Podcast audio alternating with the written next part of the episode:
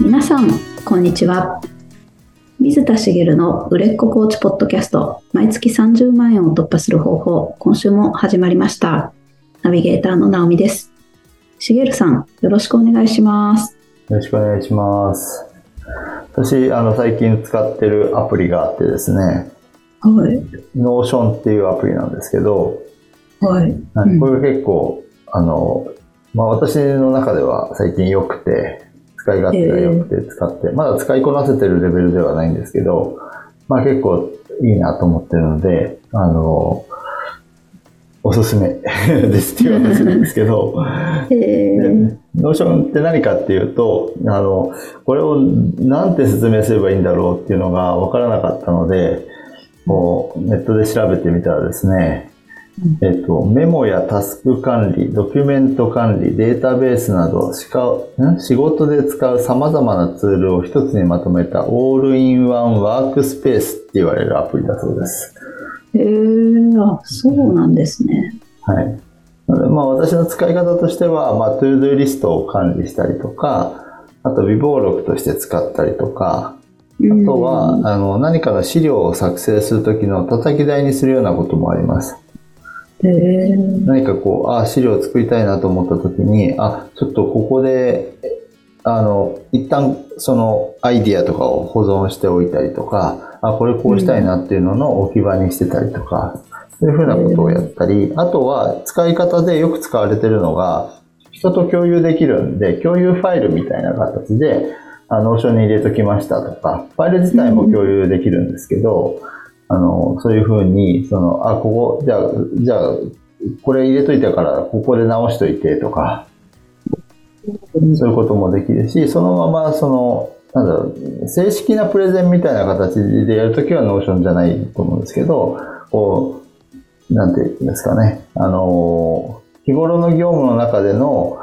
その説明資料をそのままノーションで説明していくみたいなこともできるんですよね。えー、例えばそのアジェンダがだけが書かれているものでもいいし。その中に資料を埋め込んでも使えるし、普通にそのどっかの、あのウェブページに飛ぶようにすることもできるし、うん、っていう意味でそのいろいろ使い勝手はいいので、その共有のワークスペースとして使うっていうのが多いんだと思うんですけど、まあ、私もそういう使い方を一部してるんですけど、まあ、一番便利だなと感じるのが、こうスマホで入れたものが即パソコン側にも反映される点なんですよね。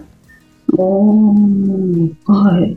逆もそうなんですけど、例えば街歩いてて、うん、あ、あれって思った時に、以前は実は私はやっぱり一覧性もあるし、パソコン側でトゥードゥーリストって管理したい人なんですよ。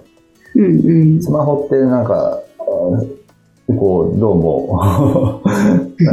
こら辺がおじさんなのかもしれないですけどスマホだけで管理しようとすると嫌だなと感じてしまう人なんですけど、うん、なのでスマホで思った時にはスマホでメモをしておいて後でパソコン側に移すみたいな作業をしてたんですけど、まあ、他でもねそういうあの両方連動できる共有できるアプリはいくらでもあると思うんですけど、ノーションでもそれができるので入れた瞬間に即パソコン側に反映されるのでタイムラグもないし、うんうん、逆もそうなんですね。パソコン閉じてる状況の時にあれなんだっけってこう見たい時にスマホを開けばすぐ見れるみたいなのも良くて、うん、それがなんかこうわずかなこうストレス軽減につながってるというか、えー、別に保存ボタンみたいなのもいらないんですよ。あ、それすごい入れれば反映される。あ、入れれば次の瞬間にはネット環境がないとダメですけど、もちろんネット環境であれば、うん、そのパソコン側で入れたら即座にスマホでも見れるし逆もできるしっていうのですごい便利なんですよね。へー。で、まあそういうこうわずかなストレスを軽減できるものって大事じゃないですか。うん、そうですね、はい、そういう意味ではそのネットの通信環境とかストレスになりやすいものの環境を見直すっていうのもいいかもしれないなと思いますよね。本当ですね。なるほど。えー、その一つとして、あ、いいですね、あのノーションは、うん、管理しやすいっていうのは、はい、ただ、うん、まあ、使い方はちょっとあのもちろんね、何か導入するときって使い方を覚える必要があるじゃないですか。はい、あの前回からお話してるチャット ジーピーティー もそうですけど、だからまあそういった意味ではそこでちょっとこう習得しなきゃいけないものがあるし、私まだ全然使いこなせてないですよ。わかんないことだらけなんですけど、すごいこんなことできるんだと思って人のを見てたりするんですけど、人のっていうのはその共有のね、ファイル、ファイルというか共有のページなんかを見てたりするんですけど、まあでもその自分なりに使ってる範囲でも十分こう使い勝手がいいなと思ってるので、まあ、あの、何かそういう同じようなストレスを抱えてる人は導入してみてもいいんじゃないかなと思いました。えー、これはあのコーチがクライアントとのやり取りの中でも使えたりとかもするんですか？あ、私は使ってないですけど、やろうと思えば使えるかもしれないですね。あ、それもありかな。まあ、ただそのいわゆるチャットとかそういったものとは違うので、うんそうですね。まあなんか資料の共有をしたいとかっていう時も、そのそこでお互いに入力し合うみたいなのであればそっちの方がいいですけど、渡すだけなんであればそれはノーションでやるものではないかもしれないなっていう気はしますけど、まあもしかしたら使い方あるかもしれないですね。うーん、はい、なるほど。うん。何かをこう管理していくツールとして何が適切なのかみたいな時に、もしかしたらクライアントさんとの関係性上ノーションが使えるっていうケースはあるかもしれないですね。うーん、どっちかっていうとやっぱりあの共同のチームとかっていうことの方が多いんだと思うんです。あ、そうなんですね。そうですね、あの一つのチームに数人いるようなこうタスクがある時にノーションを使うみたいなことがこう使い勝手が一番いいパターンなんじゃないかなとは思いますけど、はい、ちょっと見てみようと思いました。はい。うん。はい。じゃあちょっと本題に入りたいなと思うんですけど、今日本題は全然違う話をしたいなと思うんですけど、まあ、人が持つ悩みってあの一つの見方をするとこう二つに分かれるなと思うんですけど。はい、自分完全に自分ごとの悩みか、うん、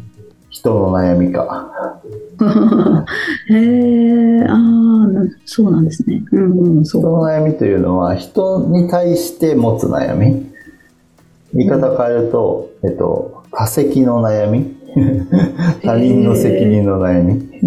はい、うん、で、えっと、こういうのも結構多いんだろうなと思うんですけど、えっと今回、まあ、とりあえず例があった方が分かりやすいと思うので、よくあると思うのが、人が動いてくれないみたいな悩みってあるじゃないですか。ありますね。はい。私も会社員時代の話をすると、他社、他の会社、あのー、と共同事業があって、それに関わったことがあったんですね。うん。で、相手の会社の担当者が全然動いてくれないっていうことがあったんですよ。はい、でも期限が迫る中でなんとか動いてもらわなきゃいけないみたいなので苦労して、もうイライラして苦労してっていう経験があるんですけど、まあ悪く言えば他人のせいで発生する悩みって意外とありますよね。あ、そうですね。他、はい、の人がちゃんと動いてくれてれば起こらない悩みみたいなのって結構あると思うんですけど、はい、そういった悩みの解決策について今日は話していきたいなと。お思います、はい、で、えっとまあ、解決策を話す前にまずじゃあ何をするかというと、悩みの原因を明確にしてくださいってことですね。うーん、はい、えー、意外とあの明確なので明確でなかったりするんですよ。あ、そうなんですか、はい、で例えば今話した例で言うと、人が動いてくれないパターン、はい、誰が動いてくれないのかっていうことなんですけど、うん、例えば一人とは限らないですよね。ああ、そうですね。知り得なかったりもするしますね。そういうこともあるし、その、はい、意外とそのよくよく考えると窓口の担当者じゃなくてその上司上の人が動いてくれないといけないみたいなパターンがあったりとか、うん、この人とこの人は動いてくれるけどこの人は動いてくれないとか、うん、この人とこの人とこの人が動いてくれないとか、うん、こう い, いろんな人が動いてくれないといけないパターンもあったりとか、うん、あるいはそういうパターンの時って譲り合ってしまっているケースがあったりとか、おー、そもそも誰が動くのか明確じゃないパターンもあったりとか、あー、そういうその悩みの原因をまず明確にしてほしいんですよ。はい、うん、誰があの今例として動いてくれない話をしてるんですけど、誰が動いてくれないかっていうだけでも明確じゃないケースもあるし、はい、それがどうして動いてくれないのかもちゃんと明確にしていかなきゃいけないんですよね。うんうん、で前にこれはクライアントさんの話ですけど、協力するよって言ってくれた人たちがいたこうプロジェクトがあった時に ライン グループで誰かこれやってくださいってこう依頼をしたそうなんですね。はい。そしたら誰もやってくれなかったらそうなんですよ。うんうん、ひどいですよね。協力するって言ってくれたのに。そうですね。うん。なんでここでいう原因って何だと思います？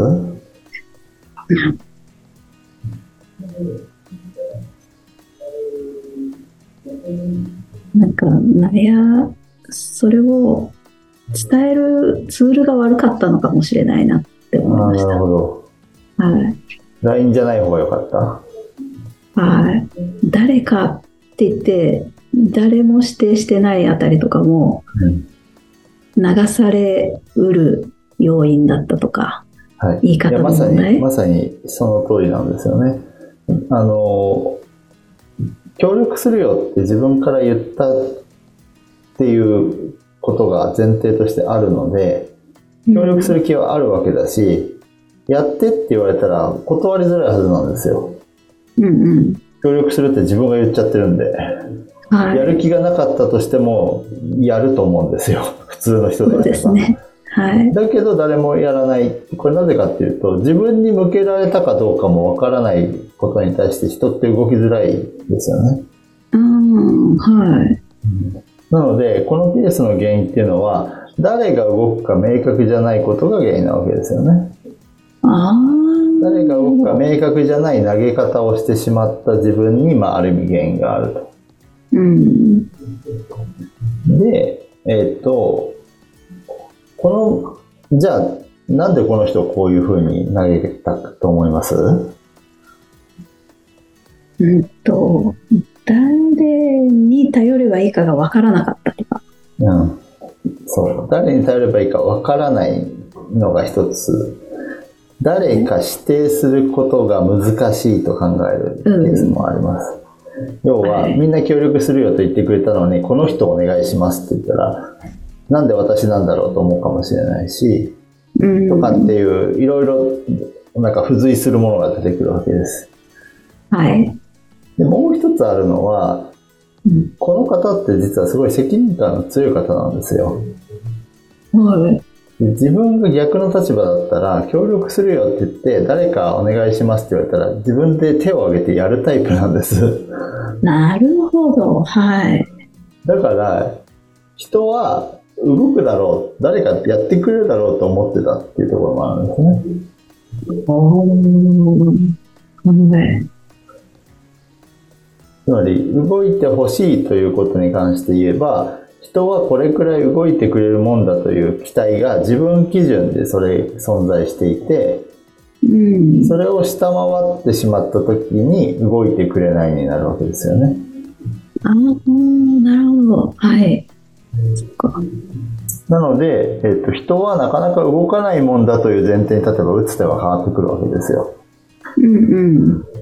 というようにその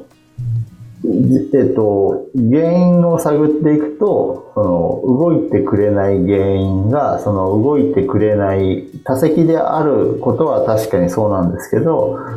自分のアプローチ方法に問題があるケースもあるわけですよね。うはい、うん、あるいは自分がアプローチする必要もなくその人が動くべきことだったとしてもその人はそれでも動かないこともあるわけです、うんうん、でその時に動いてくれないっていう悩むっていうのがあるんですけど動かないもんだという前提に立てばまた打ち手が変わるじゃないですか。はいということがあるので、まず原因を明らかにするっていうのがここまでですけど、次のことはもう実は話を始めてるんですけど、自分のアプローチを変えるっていうのが次の手ですね。うーん、はい。人を、人を変えることはできないですけど、人のアクション、行動を変えることは可能なんです。自分のアプローチ方法を変えることによって。うん。動いてくれない人がどうしたら動きやすいのかっていうアプローチを原因によって、えー、変えていくことができるわけですね。はい。例えば先ほど言ったその協力し誰かやってくださいっていうことに関して言うと誰かを具体的に指名してこれお願いできませんかっていうとか、うん、そういうふうにやればまあやってくれるわけですよ。うん。っていうことができますよね。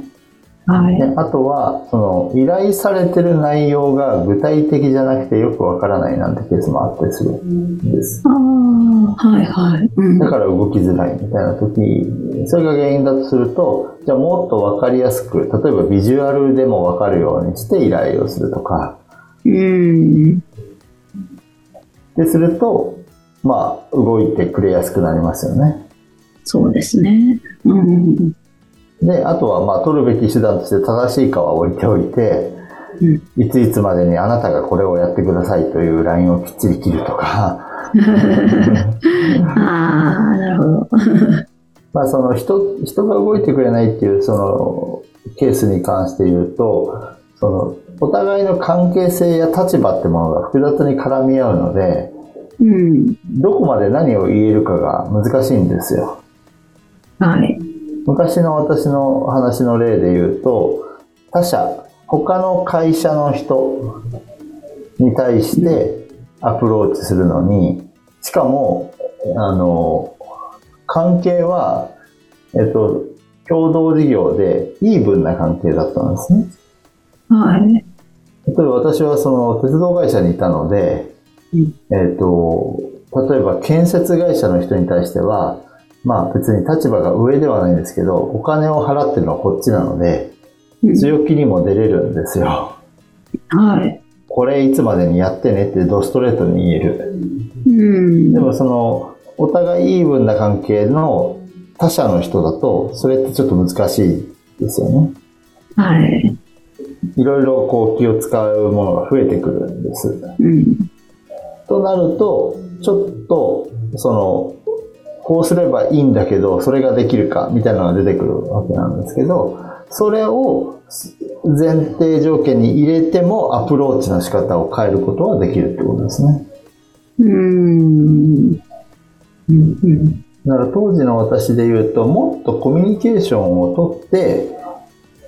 えっと、その他者のその人がどう動きやすい状況を作るかっていうことを考えていけばもっとスムーズにできたなって今だったら思うんですよ、うんまあ、そこに絡んでくるのはやっぱりその、その動いてくれないと思う人に対してどうコミュニケーションを取るかっていうところ、うん、結構ね結局密にコミュニケーションを取ればいいっていうことになってくるんですけどはい、うんうんまあ、あのそれは一つの例として、まあ、要は原因を明らかにして、ねそこに対するアプローチを変えることで結果はおのずと変わってくる、うんうん、だから動いてくれないんだよっていう悩みを抱えてるだけの人って意外と多くてはい、うん、動いてくれないんだよって悩んで自分が動いてないですよねっていうそう、そうですねことがあるのでそもそも原因すら分かってなかったりする、うん、何がどう動いてくれないなぜ動いてくれないか分かってないみたいなので悩んでるみたいなこともあるので、うん、そこをしっかりちゃんと動いてくれないんだったら動いてくれない原因を明らかにしてアプローチを変えてあげることで結果を変えることはできますよっていうことなんですね。うんで、えっと、動いてくれないっていうのがとても分かりやすい例なので、今日それでお話ししましたけど、あの、最初に戻ると、他責の悩みの話なので、うん、他人の悩み、周りの人に対して自分が持つ悩みに関してだったら、えっと、他のことでも同じこと、同じパターンで、あの、結果を変えることは可能です。ああ。もちろん必ず変えられるかっていうと難しいですけどね。